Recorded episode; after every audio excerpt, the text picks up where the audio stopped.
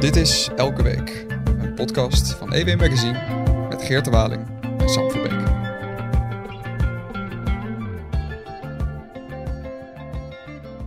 Geert de Waling, Sam Verbeek. het, eh, het eerste, het eerste tv-debat is, eh, is gisteren geweest op 22 oktober. Ja, de kop is eraf. Eh, we hebben het college tour debat gehad. Wat eigenlijk vond ik trouwens een beetje op de zaken vooruitlopend. Niet echt een debat was, maar vooral vier politici die vragen van studenten beantwoorden. Maar goed, wat we daarvan moeten vinden en ook wat de rol van politieke debatten is deze tijd vlak voor verkiezingen, kunnen we maar aan één persoon echt op onze redactie vragen. Dat is Victor Pak. Welkom, Victor. Hallo. Coördinator van de Nederlandse redactie, politiek verslaggever, ook nog Amerika-kenner. en Ehm, uh, geloof ik redelijke politieke junk. Zeker, ja. Heb je, kan jij na zo'n avond, eh, ben je dan, eh, zit je dan tevreden in je, op je bank van, nou, hè, ik heb mijn hit weer gehad? Dat, dat ligt wel aan de kwaliteit van het debat. Maar ik was redelijk tevreden, ja, van, eh, van dit debat. Wat maakt een, eh, een goed debat? Ehm zekere spanning moet erin zitten en een beetje strijd. En dat zijn eigenlijk, en, en ook inhoud. Ik denk die, die drie elementen. En ik vond dit, dit debat zeker op inhoud voldeed het wel aan mijn behoeften. Ik miste wel een stukje eh, strijd onderling. Maar de spanning zat er af en toe ook wel, wel weer in. Zeker op, op bijvoorbeeld het thema als, als Israël natuurlijk, wat heel erg hot nu is. En waar sommigen zich voor het eerst wat concreter over uitlieten. Ja, voor, voor de mensen die het niet gezien hebben, en dat is denk ik eh, de meest eh geëikte doelgroep om dit dan belu- te beluisteren, want bij, hier wordt het allemaal voor u geduid.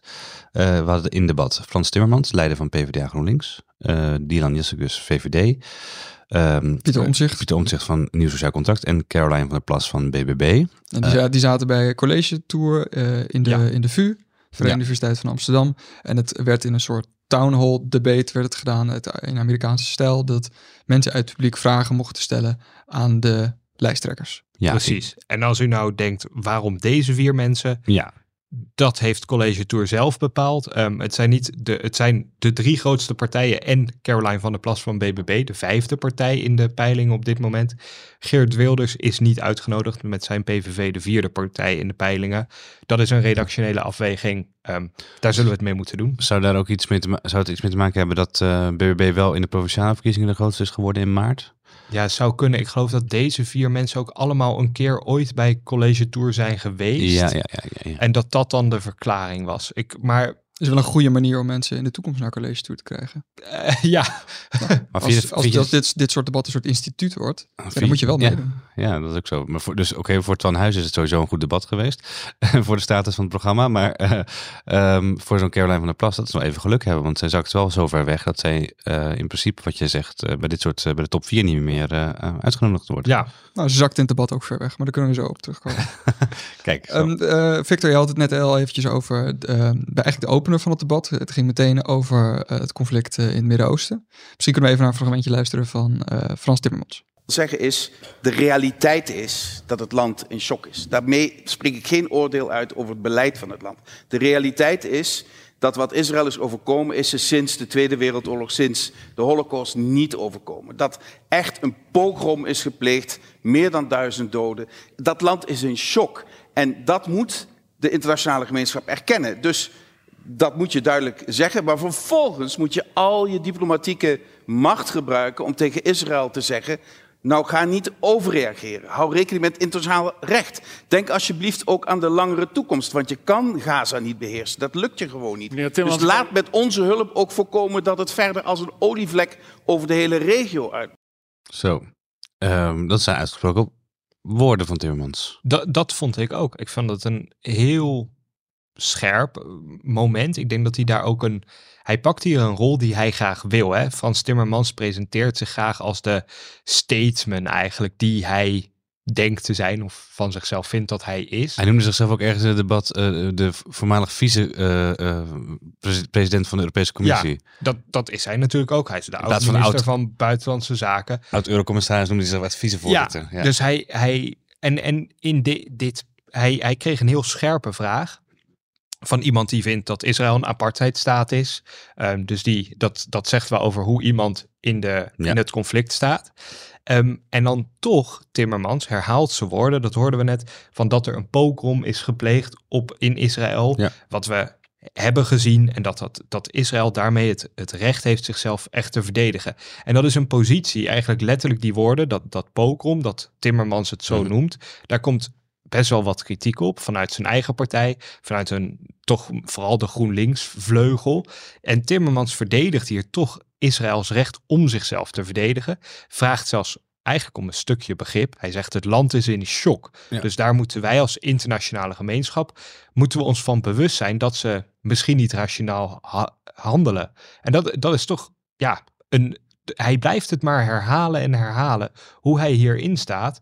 Ehm, Een week nadat Dat- Kautar Boutsalit uit de partij is gestapt, Ja. zoals al op de kandidatenlijst staat, eh, omdat zij dus niet, zich niet kon verenigen met het standpunt van de partij, wat dus inderdaad dit standpunt is, wat eigenlijk een, zou je kunnen zeggen, best genuanceerd punt is, Ehm, eh, maar wat, eh, wat, wat veel mensen bij GroenLinks inderdaad te ver gaat. Ja. Ehm, heeft hij dus, laat hij hiermee ook zien aan andere mensen in de achterban van wij laten ons niet daarvan van de wijze brengen, wij blijven gewoon ferm bij ons standpunt eigenlijk. ik, denk, ik denk dat voor Timmermans dat hij de afweging heeft, die soort van tweeledig. Ik denk dat Timmermans dit zelf echt vindt, dat Israël dat recht heeft op zelfverdediging en dat de internationale gemeenschap naast begrip vooral moet, moet sturen op die twee-staten-oplossing die zijn partij ook voorstaat en wenst, namelijk eh, een echte staat voor Palestina. Dat is wat, wat PvdA GroenLinks in hun verkiezingsprogramma schrijft.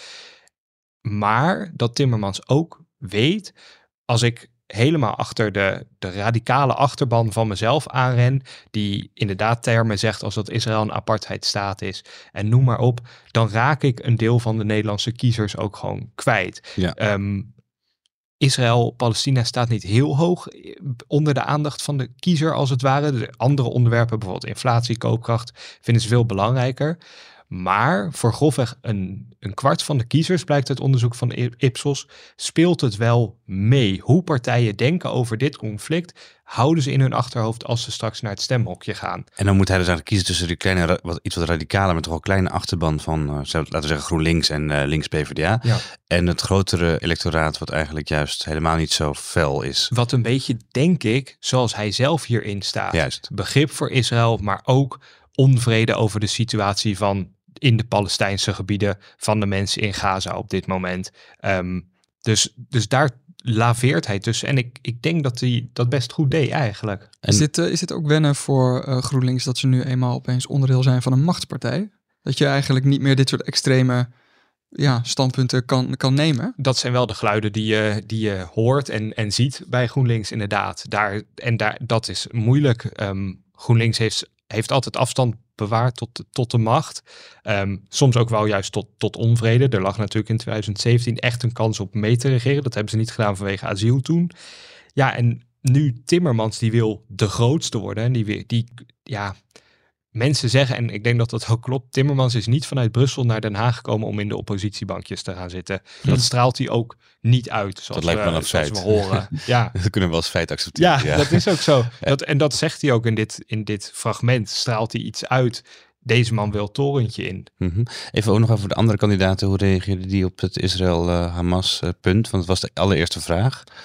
Jezielkus mocht als eerste reageren. Ja, Zij zijn zei, haar hart, mijn hart huilt. Dus die hebben een hele... Voor alle slachtoffers. emotionele, ja, de- een soort kanteling moest zij natuurlijk maken van begrip voor de vraagsteller. Dat, dat is slim hè, als politicus ehm, in zo'n setting als dit. Het is niet een professionele journalist die tegenover je staat, geen presentator die je een vraag stelt, maar Een een, kiezer. Een kiezer zelf. Je bent echt in, het con- in contact met de gewone mens of eigenlijk de gewone student, want het waren alleen maar studenten in de zaal.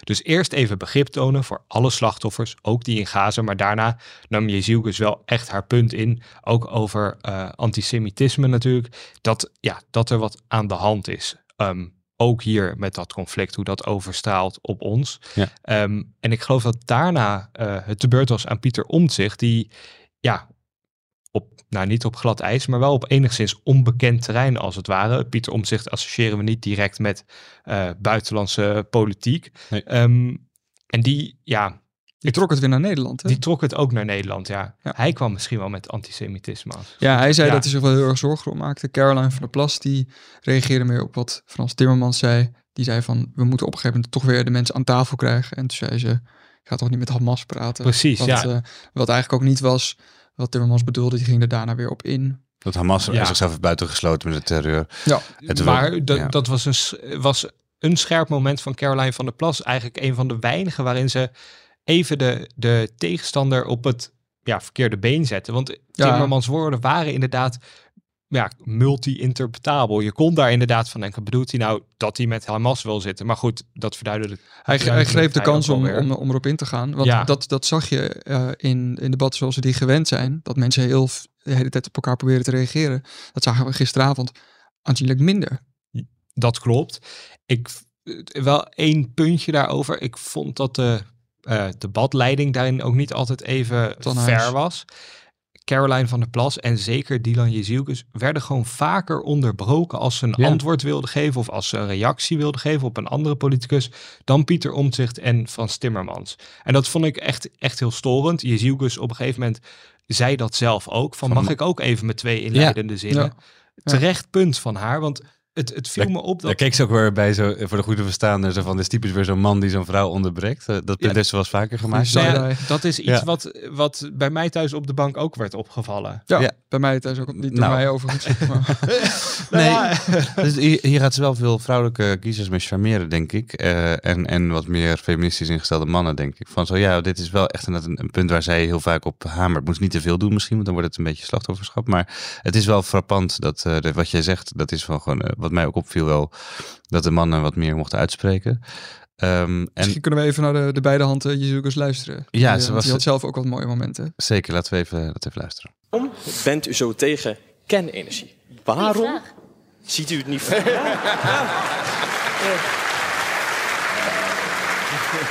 In de eerste plaats, in de eerste plaats wil ik jullie één ding voorhouden. Laat je niet afleiden door degene die als het om klimaat gaat alleen maar over kernenergie willen praten. De problemen zijn groter dan kernenergie, mensen. En die problemen moeten we echt.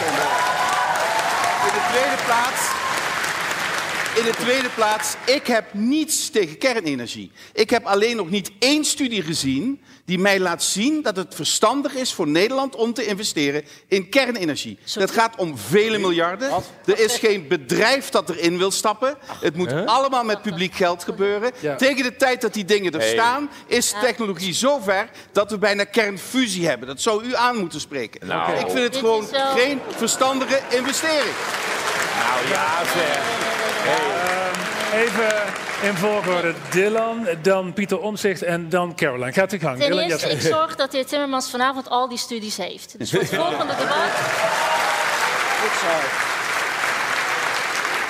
Voor het volgende debat is die helemaal ingelezen. Het gaat, ja, ja. Het gaat juist eh, de internationale, van de internationale eh, wetenschappers tot en met de studies in Nederland laten zien dat het inderdaad een hele mooi, heel mooi onderdeel van een gezonde energiemix kan zijn. En omdat we al 30 jaar horen, het is niet rendabel, het kan niet, het is gevaarlijk. Als we, als we al die tijd hadden ingezet op bouwen van kerncentrales, hadden we in Nederland die gezonde energiemix nu gehad. Ja, wat horen we hier eigenlijk, Victor? Een paar dingen. Eh, Je hoort een hele hoop. ja, Ehm, laten we eens het- even beginnen. Om te beginnen eigenlijk bij Timmermans. Een paar dingen die mij opvallen. En dat heeft ook te maken denk ik, met setting. Ze zitten. En je hoort aan Timmermans. Hij wordt kortademig in het geven van zijn antwoord. Hij gaat steeds harder praten. Hij zat ook buitengewoon bijna, ongemakkelijk. Bijna schreeuwen. Hij zat niet lekker in zijn stoel. Dat was te zien. Hij zat een beetje te draaien. Ehm, dat komt niet fijn over. Als je daarna Dylan hoort, ehm, dan hoor je rustig, maar wel heel, heel scherp. Ze, heeft, ze, heeft, ze neemt echt de leiding in dat gesprek over in, dat, in haar antwoord. En zet Timmermans heel erg op zijn op plaats. En dat klopt ook wel met. Want ze heeft de, de feiten aan haar zijde staan. Als je echt inhoudelijk hiernaar gaat kijken, dan is Timmermans verhaal gewoon niet zo scherp. Ze had ook geluk, hè, want eh, je hoorde ook Omtzigt op de achtergrond protesteren, maar zij kreeg eerst de beurt. En daarna Ja. mocht Omtzigt nog een keer dunnetjes overdoen met dat die rapporten er echt wel waren. En dat het echt wel... zij had ook wel meteen, dat, dat was natuurlijk zo van, ehm, de vraag werd gesteld en toen had ze meteen een scherpe opmerking met goede vraag. Ze kreeg de lachers op En ze haar ging ook hand. echt, eh, fysiek hè, ze ging ook echt zo zitten, armen over elkaar. Nou, benieuwd Ja. wat die Timmermans nou eens gaat Ja, zeggen. en die, die, die stoel draaide ze en de regie altijd heel mooi in beeld. Ja, heel slim. Die zag, zag je zo achterhoofd en dan zag je Dylan in zoeken, zag je zo... Nou jongen, gaat maar uitleggen. ermee. Ja, Sowieso is de mimiek van Jessicus in deze wel interessant, omdat zij ook eh, eh, heel vaak... eh, ze kreeg ook een vraag over dat, eh, dat de VVD zo lang had geregeerd en zo fout was gegaan en zo. En dat ze dan meteen ook zie je... Iemand op Twitter had het ook uitgelicht in een soort gifje, in slow motion. Dan zie je er echt zo een beetje vals kijken, een beetje zo een beetje verontwaardigd. eh, iets wat gespeeld misschien, maar wel heel duidelijk communicerend ook met de mimiek. Ja, ik denk ook eh, hier, hè, wat, wat ze goed deden, dat is uiteindelijk training, gevat antwoorden. Dus meteen die vraag zeggen, goede vraag. En dan glimlach je erbij. Je stoel draaien, dat je inderdaad je aandacht verschuift van, nou, kom maar op met je antwoord, Ja. eh, Frans. Succes ermee. Ik weet, dat, ik weet dat je niet gaat redden. En dat hoor je dus ook in dat antwoord van Timmermans. Die voelt zich een beetje bedreigd en die, ja, die gaat eigenlijk steeds feller, harder praten en zegt een paar dingen dat er bijvoorbeeld geen bedrijven zijn met interesse om kerncentrales te bouwen in Nederland. Dat klopt niet. De Nederlandse overheid voert op dit moment gesprekken met meerdere bedrijven, commerciële bedrijven, Ja. om ze hier te bouwen. Dus wat, wat hij daar zegt, klopt niet. Ehm, ook heeft hij kritiek op het feit dat er veel publiek geld naar kern, kerncentrales moet.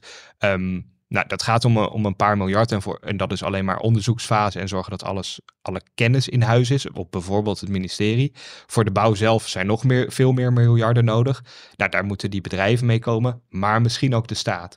Alleen, nou ja, zonne-energie, windmolens, waar, waar de heer Timmermans natuurlijk heel, heel groot voorstander van is. ehm, want daar wil hij het mee doen, de energietransitie. Daar is ook heel veel publiek geld naartoe gegaan. Nu pas zijn de eerste tenders en eh, wind, ja, windcentrales geopend die zonder subsidie zijn Ja. aangelegd. Ja, dat, je, je ontkomt in de energietransitie eigenlijk niet aan dat er publiek geld mee gemoeid gaat. En waar steek je dat in? Ehm, Timmermans heeft op Europees niveau juist besloten, na flinke druk van eh, de Fransen, dat publieke investeringen eh, in kernenergie, dat die als, als groene investering worden gekenmerkt, wat heel profijtelijk is voor landen om dus kerncentrales te bouwen. Dus hij zit hier in een Want ze heel... moeten toch groene investeringen doen. En, Ja. ja. Hij zit echt in een moeilijk pakket hier. En eh Jezielgus maakt daar eigenlijk gewoon vlijmscherp gebruik van. Ook door hem te, te zeggen van, nou, ik stuur je vanavond nog de, de studies op. Ja. En eh, Ik heb En ze dat- allemaal in mijn kast Ja, staan. Ja. dat is, ja, dat is gewoon heerlijk. Ik denk dat, dat Jezielgus ook, hoe, hoe ze spreekt, die zit daar echt vol vertrouwen en weet, ah, kip, ik heb je. Ja, dat is wel waar. Mag ik één punt van orde maken over het publiek? Want daar heb ik me een beetje aan zitten ergeren als kijker. Want dat Ja. publiek klapte... Die jongen die begon over Hamas en Israël... die kreeg al een luid applaus überhaupt voor zijn vraag over de apartheidstaat Israël. Dat je al meteen weet van oké, dit is eh, zo'n publiek. Studenten, hè? Ehm, je hoorde het net ook bij, in het fragment dat we net hoorden over de Timmermans... krijgt alleen al vanwege zijn foutieve punt over de kernenergie... dat, dat, dat, de problemen veel Ook groter een klein zijn. beetje gejoel, maar hij werd veel Ja, meer, veel meer En ook enthousiast Ja. gefluit. En je hoorde echt wel heel... eh, qua decibelmeter sloeg het bij Mhm. Timmermans eh, rood uit. Om eventjes... of groen. allebei. Eh, ehm, eh, en bij Dylan Jessegus toch in de zaal... werd wel gelachen. werd ook geklapt om haar ad- adrem, eh, adrem reactie. Maar werd toch wat minder. Je merkte ook, eh, die jongen die de vraag stelde... was duidelijk een student uit Delft. Die had wel zin in kernenergie. Maar een groot deel van de zaal kwam niet Nee, was wat minder technisch behept en, en vind dat nog steeds een heel eng thema. Eh, ik vond er wat voor. En dat, het viel mij op in het hele debat dat de, de, de raarste dingen opeens een applausje kregen. Het had sowieso fijn geweest, want die applauslijnen iedere keer. Ja. Als de debatleiding ehm, daar iets aan had gedaan door vooraf te zeggen: Oké, als iemand een vraag stelt, gaan we niet applaudisseren voor de vraag. Dat scheelt al gewoon een hele hoop. Hè? Als, je de, Ja. als je de minuten aan applaus zou optellen, dan hadden ze nog één vraag kunnen stellen en was kunnen maar een uitzenden. uurtje. Want het was inderdaad maar een uurtje debat. Ja. Ehm, en da- dan had het wat compacter geweest. Nu was het iedere keer student stelt vraag, applaus. Politicus geeft antwoord, ook vaak een applaus. Dan soort van kleine discussie en dan afronding van dat punt. Opnieuw applaus. Student ook weer een reactie Ja, nog kreeg- geven, weer ja. applaus. Eh, op zich heel lief, vond dat ook wel heel lief overkomen. Maar ik vroeg me nog af, ook in algemene zin, wat bij debatten, eh, wat het applaus voor rol speelt eigenlijk. Hè? Dat is eh, moeilijk te onderzoeken, denk ik, maar het is vast onderzocht. Ehm, dat, er, dat het toch wel ook mensen op een be- verkeerd been kan zetten van, oh, die Timmermans, die krijgt Nou ja, heel het, veel het, applaus. was, het was hier wel interessant, want in principe was Timmermans op het podium in de minderheid natuurlijk, als enige ja, eh, Echt linkse links, echt, echt linkse eh, lijsttrekker. Maar hij was ook niet zo alleen, want hij had wel het, het publiek mee. Het publiek mee. Dat helpt enorm voor Ja. jezelf, je zelfvertrouwen als je daar zit. Maar ook, Doe even opnieuw. dat helpt enorm. Ook voor je, voor je zelfvertrouwen als je daar zit, zeg maar, als politicus. Maar inderdaad ook de invloed op de kijker is er gewoon. Omdat je het idee hebt dat wat iemand zegt, dat krijgt bijval. Dan heb je zelf ook het, dan krijg je, dan wordt het gevoel opgewekt dat het ook wel zal kloppen. En als je niet zo heel goed luistert naar wat, wat iemand heeft gezegd, dan denk je, oh, nou, dat zal een goed punt geweest zijn. Ik heb het niet goed gehoord. En dat wordt versterkt door, door de Ja. applaus die, je- die eronder krijgt. Ja. Misschien kunnen we even doorgaan naar het, eh, het volgende fragment. Eh, Pieter Omtzigt was er natuurlijk ook en die heeft ook heel veel verteld en uitgelegd. Zo, die was eigenlijk van hem wel een goede doen eigenlijk. Eh, Nou, we gaan even naar hem hij zat luisteren. er lekker in. En nu het antwoord op de vraag.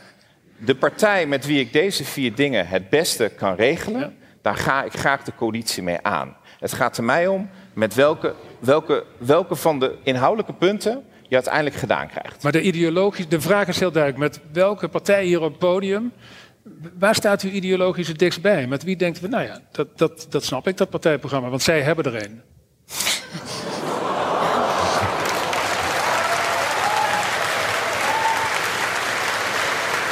Dat kunt u toch zeggen? Victor, eh, Oeh. hoe, ja. hoe, eh, eh, hoe, hoe vond je eh, Pieter Omtzigt dit doen en eh, wat vond je eigenlijk van hem in de rest van het debat? Nou, hi- hier zat hij echt even klem. En dit, dit was zijn moeilijkste punt, denk ik, de hele avond. Eigenlijk iedere keer dat het over de inhoud ging, zat Omtzigt er gewoon heel goed in, in het debat. Ja. Zowel tegenover tegenstanders als gewoon richting de zaal bij het geven van antwoord. Bijvoorbeeld als het ging over, eh, over het behoud van natuur of over psychische problematiek in de gezondheidszorg, hoeveel er bezuinigd is, et cetera, et cetera. Als, ja, dit, het is ook Hij vulde zelfs even de cijfertjes aan toen het ging over een onderwerp waar hij niet eens bij betrokken Ja, was. Toen- klopt, toen ja. riep, Toen riep hij even over- wat, wat cijfers uit de over. De het- verliezen van de rente. het rentepercentage voor de studieschuld. Ja. En, nou ja, het, het is een beetje clichématig om te zeggen van dat, dat omzicht er goed in zit als het over inhoud gaat. Maar dat, dat was heel duidelijk zichtbaar tegenover de anderen. Uh, Timmermans en Jezielkus kwamen nog redelijk mee. Van der Plas moest af en toe een beetje eh, afhaken. Ehm, en dan dit, maar dit punt, als het dan ging over hemzelf, over hoe hij leiding geeft, hoe hij met anderen functioneert, ga, gaat het toch een beetje trekken in zijn gezicht en zit daar wat frustratie achter dat daaraan getwijfeld wordt. Terwijl de presentator hier, Van Huis, maakt gewoon een heel terecht punt. Geef duidelijkheid waar je over staat. Dat partijprogramma, dat is er niet. Nou, dat heeft hij dan soepel afgekocht door aan te kondigen zondagavond op het podium dat het komende dinsdag eh, er is. Nou, oké, dat dan hè, daar, daar win je wat ruimte mee. Ik had even dat grapje van, eh, ja, Twan Huis, ik heb eh reserveer al een stoeltje voor je bij de presentatie. En Ja, maar het is... dat was niet Beetje echt o- doodviel. Dat, dat was niet echt overtuigend. Nee, het is, ik denk ook omdat hij pro ik in mijn optiek probeert om zich hier iets te doen wat hij niet is. Hij pretendeert ehm, soort de nieuwkomer te zijn die, ja, het was allemaal zo zwaar. Hè? We, moeten, moesten snel een partij oprichten. En ik heb wel een boek geschreven hoor. En ook een grondbeginselprogramma van 40 kantjes.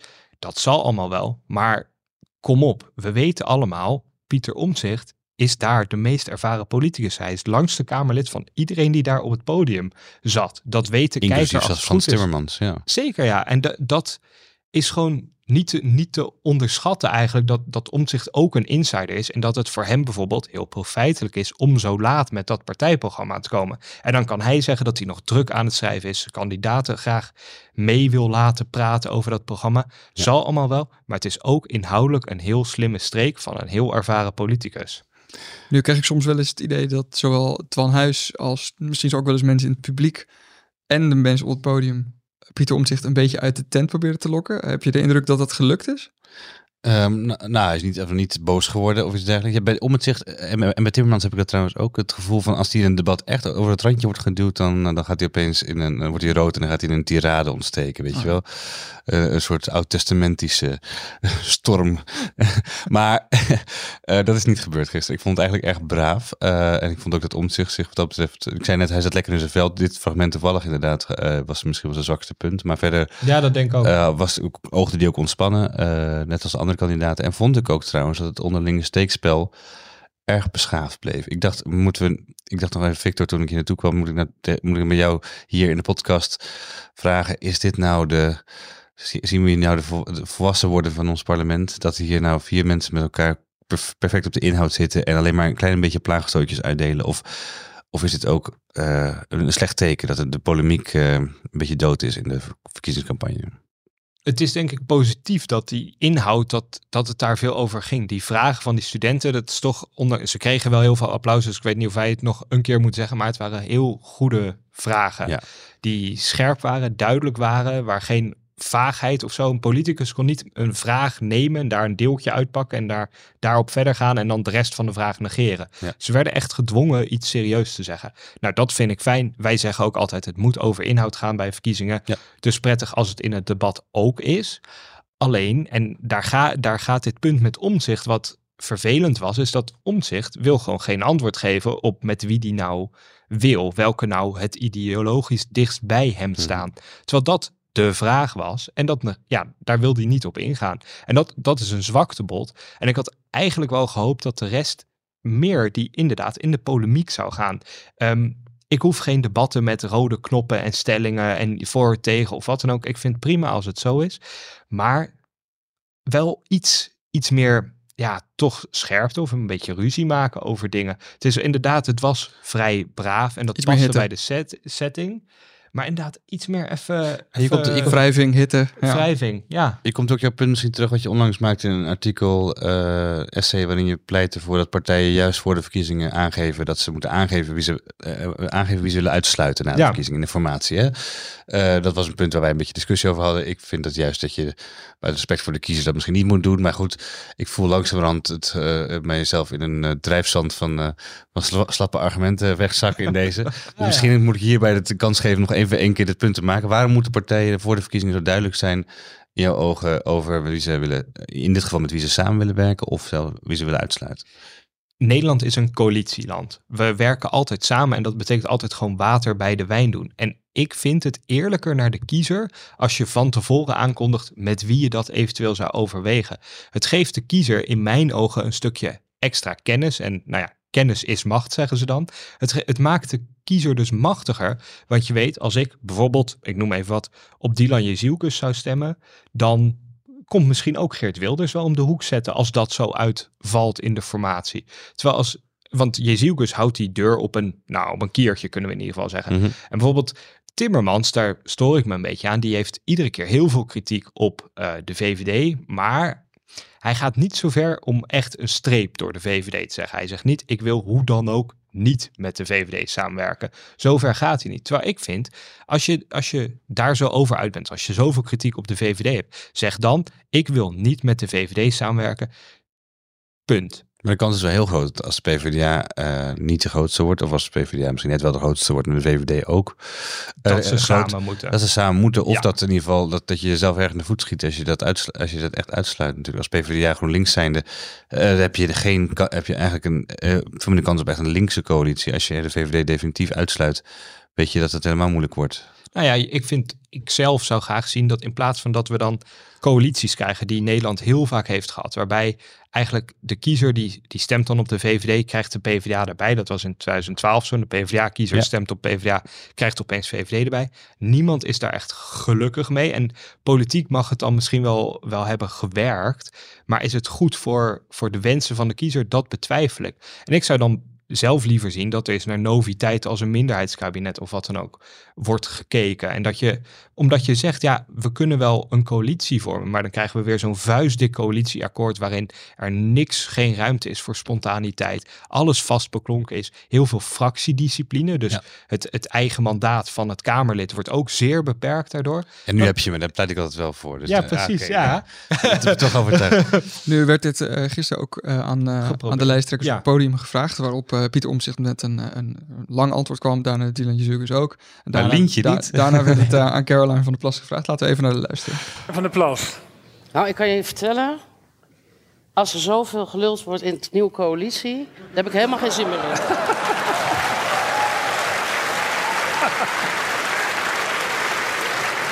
Dan blijf ik, eh, eh, dan blijf ik lekker in de U oppositie. was ook helemaal afgedwaald, hè, zeg ik. Ja. Nou, wij ook een Jongen, beetje. Begrijpt ja. u dat? Nee hoor, dat is, eh, ja, weet je, dit is... Zeg, zeg gewoon, Oké. ik wil het niet zeggen. Of zeg, ik zeg met die en die. Wat zegt Denk u? ik dan, weet je. Ehm, ik wil met Pieter. Kijk, beetje schoolpleinachtig. Ik wil met Pieter. Ja, ja ik, vind, ik vind dit een mo- moeilijk punt waarvan ik, waar ik veel twijfel zelf over heb. Ik vind dit aan de ene kant ijzersterk. Ze maakt die anderen gewoon af, omdat die inderdaad allemaal in die vaagheden zitten. Waar Ja, ik dus ook niks te heb. draaien. Ja. Zitten te draaien, opties open houden, dit en dat. En Caroline doet waar ze goed in is. Ze zegt waar ze op staat, wat in er opkomt, wat ze vindt. Dus ze zeggen gewoon, het is gelul. Nou, dat is lekker scherp. Je merkt het aan de zaal. wordt- het is niet vaak dat er in een verkiezingsdebat of überhaupt Zo'n term valt. door een Nee. politicus zoiets wordt gezegd. Dat is het gelul. Dus ik vind dat heel goed. Aan de andere kant, ze, ze maakt zichzelf klein. Want je zegt, eh, zeker als je naar de peilingen kijkt en of als je als kiezer dat een beetje door hebt, je hangt jezelf heel erg aan zwaankleef aan aan Pieter Omtzigt. Ja, je kan ook zeggen, Pieter moet met mij willen. Is een heel andere insteek, hè? Ja. Zeg maar. Nou, eh, Pieter die heeft veel eh, overeenkomsten met mij. En eh, we, hebben, we hebben het erover gehad of Pieter niet gewoon bij ons op de lijst zou moeten staan. Maar hij heeft zijn eigen pad gekozen. Prima. Maar als wij de grootste worden als BBB, moet om zich lekker naar ons kijken. Dat, dat is een andere insteek hè, van, het, Maak van, het, sterk. van het zeggen.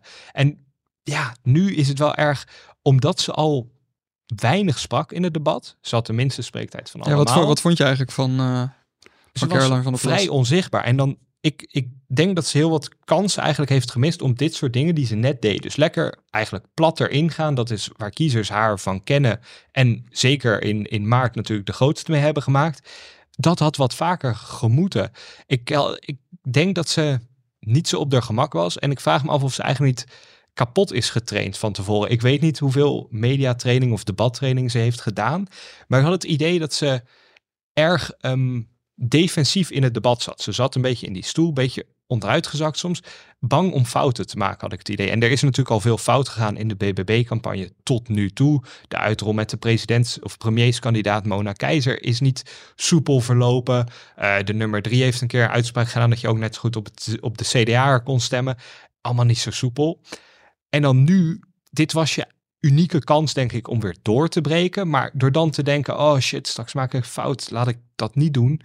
Was ze denk ik te voorzichtig. Ze had af en toe meer de aanval moeten pakken, zoals ze hem hier wel echt greep en ook meteen succes had. Maar zij heeft dus niet de kracht van de inhoud om, om die aanval te openen. Want jij zei dat inhoudelijk zij misschien wel de zwakste van de vier was. Eh, echt, Ja. Of het gaat, het gaat om details, hè? het, Nou ja, kennen van om- beleid. Om, en, het kennen van beleid gaat. En dat Ja. was ook zo, zei ik een keer volgens mij, dan moet er maar noodwet komen volgens mij om te bouwen.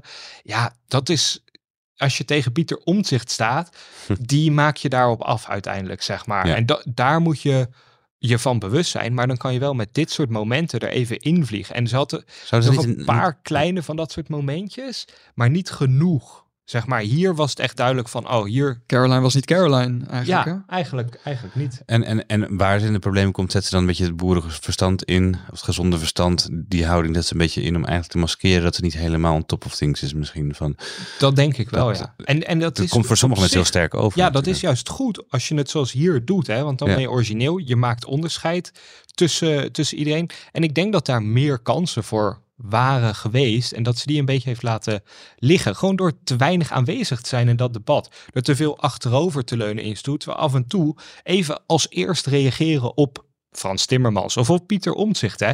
Dat is ook zoiets. De kiezer van Pieter Omtzigt en ook die van BBB, daar zit veel overlap tussen. De mensen die op Omtzigt willen gaan stemmen, geven ook aan dat ze openstaan voor BBB.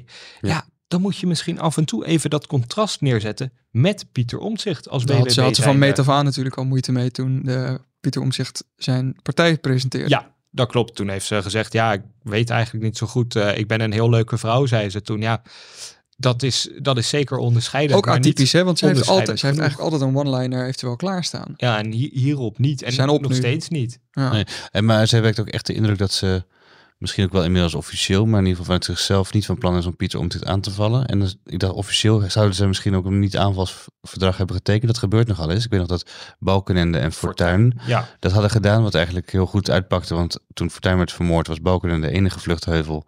De enige die, eh, Ja. die, die, die niet Fortuyn echt helemaal eh, kapot had gemaakt natuurlijk. Eh, an- anders was Balkenende nooit premier geworden, denk ik dan. Ehm, dat is even een heel ander verhaal in de geschiedenis. Maar dat gebeurt dus vaker, dat partijen onderling afspreken van... Hey, het is niet in ons allebei belang. ja, dat klopt. En als zij nu zegt, ik wil met Pieter... Ja, maar niemand viel Ik- elkaar het- gisteren aan, leek het, hè? Nee, Het was een erg... Niet zo. VVD, PvdA. Het zou wel kunnen dat BBB de afweging heeft gemaakt van het is het ons niet waard om Pieter Omzicht aan te vallen, want we hebben hem ook zo vaak opgehemeld. Misschien dat de kiezer ons dan als onbetrouwbaar ziet. Maar er zijn reële verschillen tussen die partijen. Omzicht moet nog met dat programma komen, maar een kandidaat Kamerlid van hem heeft onlangs al gezegd dat bijvoorbeeld de veestapel kleiner moet. Nou, dat is natuurlijk iets waar BBB totaal niet in meegaat. pak hem daarop. Ook, ook gisteren, het ging er heel even over. Over de woningmarkt, over woningbouw en over natuurbehoud. Nou ja, als jij als Caroline van der Plas een heel ander verhaal hebt dan Pieter Omtzigt, en dat is zo, breng dat voor het voetlicht. Dan is ook meer te kiezen uiteindelijk natuurlijk. Precies. Nu, eh, nu hebben we hier over zitten praten alsof het een ontzettend belangrijk debat was. Eh, was dit een ontzettend belangrijk debat? Ja, daar halen we onszelf onderuit. Maar ga- Al, het voorgaande toch- kunt u als niet gezegd beschouwen. Nee, ik ga toch zeggen, was het een heel belangrijk debat? Nee, want niemand heeft een absolute blunder begaan die nu heel erg de campagne gaat kantelen. Maar het was wel een prettige aftrap van de campagne. Ik dat is het wel. Dit is echt, je hebt het gevoel dat nu is het begonnen. Ja, nu is het wel begonnen. En ik, dat vind ik zelf eigenlijk jammer dat dat nu pas is. We gaan over minder dan een maand naar de stembus. Dat betekent gewoon een korte campagne. En we weten van debatten die kunnen media-aandacht opleveren eh, voor kandidaten bij wie dat niet verwacht. Ehm, nou, dat, dat zie ik niet direct terug na, na dit debat. Ehm, maar het is eindelijk wel zo dat hopelijk er meer aanvallen gaan plaatsvinden, onder en weer. We hebben het net gehad over dat Caroline dat misschien eens zou moeten doen tegenover Pieter Omtzigt. Ehm, er gaan nog heel veel extra debatten komen. Kiezers hebben daar veel aan. Dat blijkt gewoon uit, uit wetenschappelijk onderzoek. Dat het informeer, informatief is voor, voor een kiezer om naar tv-debatten te kijken. Ehm, en dat de campagne dus echt begint, betekent hopelijk ook dat die, die verschillen tussen partijen, dat die scherper gaan worden. En volgens mij zijn we daar uiteindelijk toch wel heel erg aan toe. Deze verkiezingen gaan echt ergens over. Nederland staat voor heel veel inhoudelijke eh, problemen. Er is serieus veel te kiezen. 27 partijen doen mee. Dat zijn er nogal wat, wel minder dan de vorige keer. Maar wel meer dan genoeg lijkt het me voor de 17,5 miljoen Nederlanders Er om een kiezen. keuze te Ja. maken. Ehm, de komende debatten, eh, wij doen er zelf ook twee, wil ik nog even noemen. We hebben op 1, eh, 1, oktober, of 1, ok- 1 november hebben wij onze klimaattop, de EW Klimaattop in het AFAS Theater in Leusden. En op 7 november doen wij ook nog een, het grote defensieverkiezingsdebat van EW ehm, in Amsterdam in het Hart Museum. Allemaal Ehm, zeer urgente onderwerpen. zeer urgent onderwerpen, dus klimaat Ja, en defensie. Ja. Zijn dat dingen waar je nog iets van verwacht, om even onze eigen debatten te promoten, maar überhaupt, wat verwacht je nog van de komende tijd aan debatten?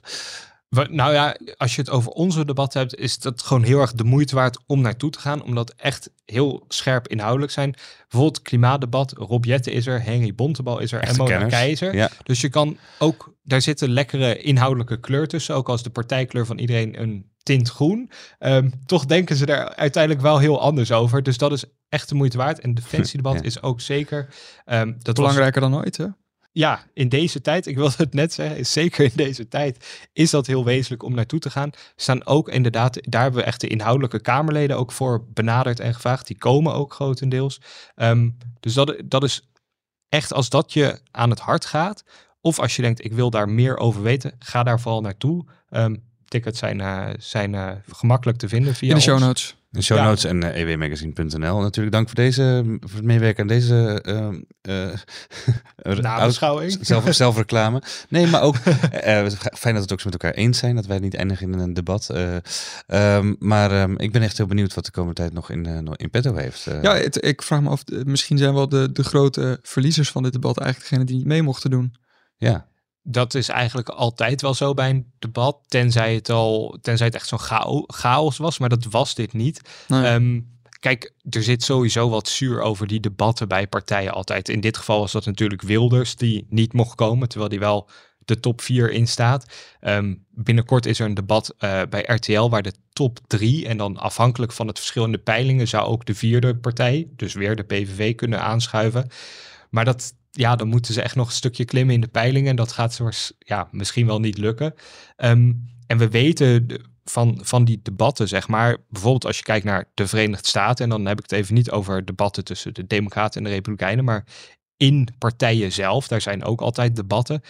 Ehm, als je een goed moment hebt in zo'n debat, kan dat voor een hele verandering van je campagne zorgen. En dat, dat geldt even goed voor de Nederlandse politiek. Als je er tussenuit eh, springt in een bepaald onderwerp of een goede, ja, niet eens een one-liner, maar een heel goed punt maakt, zorgt dat vaak direct al voor media-aandacht. Ehm, in de zin van kranten gaan interviews bij je aanvragen. Je kan weer een keer aanschuiven bij een talkshow. En al dat soort media-aandacht is gewoon wat waard in, Zoals we, in verkiezingstijd. ik in de vorige Tweede Kamer verkiezingen zagen bij Sigrid Kaag, die eh, Wilders toen eh, Ja. hard te woord stond in het Precies. En, ehm, je ziet echt dat, dat dat zorgt, ehm, in ieder geval aan het Amerikaans wetenschappelijk onderzoek, dat dat gewoon zorgt voor, voor een, een lift in de, in de peilingen. En dat zagen we ook bij Sigrid Kaag. Daar heb ik het wetenschappelijk onderzoek niet, niet op nageslagen. Maar dat zie je wel. En dat heeft ook, ook niet, ik heb het nu over die media-aandacht gehad, maar dat is ook al vaak op de avond zelf dat bijvoorbeeld het aantal Google searches naar een specifiek thema of een bepaald onderwerp, specifieke kandidaat, gewoon in de lift komt als iemand, ja, volgens dan de waarnemers zoals wij zelf, een goed moment heeft gehad. Ik zie dat zelf na gisteravond niet direct, maar Pieter Omtzigt wist natuurlijk wel gewoon voor grofweg een miljoen kijkers te zeggen, komende dinsdag is mijn eh, verkiezingsprogramma er. De media denkt ook meteen, ha, dinsdag. Nou, reken maar dat woensdagochtend in de kranten dat verkiezingsprogramma aandacht zal krijgen. Want het publiek rekent daar nu ook op dat daar aandacht voor is. En donderdag, slash vrijdag, zaterdag in EW. Eh, we hebben het ook al gepland. Zeker, ja. natuurlijk. ja. Eh, supergoed, dankjewel Victor. We houden verder houden we natuurlijk de komende debatten in de gaten. En zullen we waakzaam zijn voor een soort omdraai in de verkiezingen, denk ik hè? Als die gaat komen. Ja, als die gaat komen. Heel erg bedankt. Dit was Elke Week. Een podcast van EW Magazine met Geert de Waling en mij, Sam Verbeek. Zoals elke week kan je de besproken artikelen ook vinden in onze show notes. Voor dit een leuke podcast, abonneer je dan en laat een leuke review achter. Heb je vragen of opmerkingen? Geert kan je op Twitter vinden onder Geert Waling. Ik ben op Twitter te vinden onder SamWV. Je mag me natuurlijk ook mailen naar sam.verbeek.ewmagazine.nl Dank voor het luisteren naar Elke Week. Tot volgende.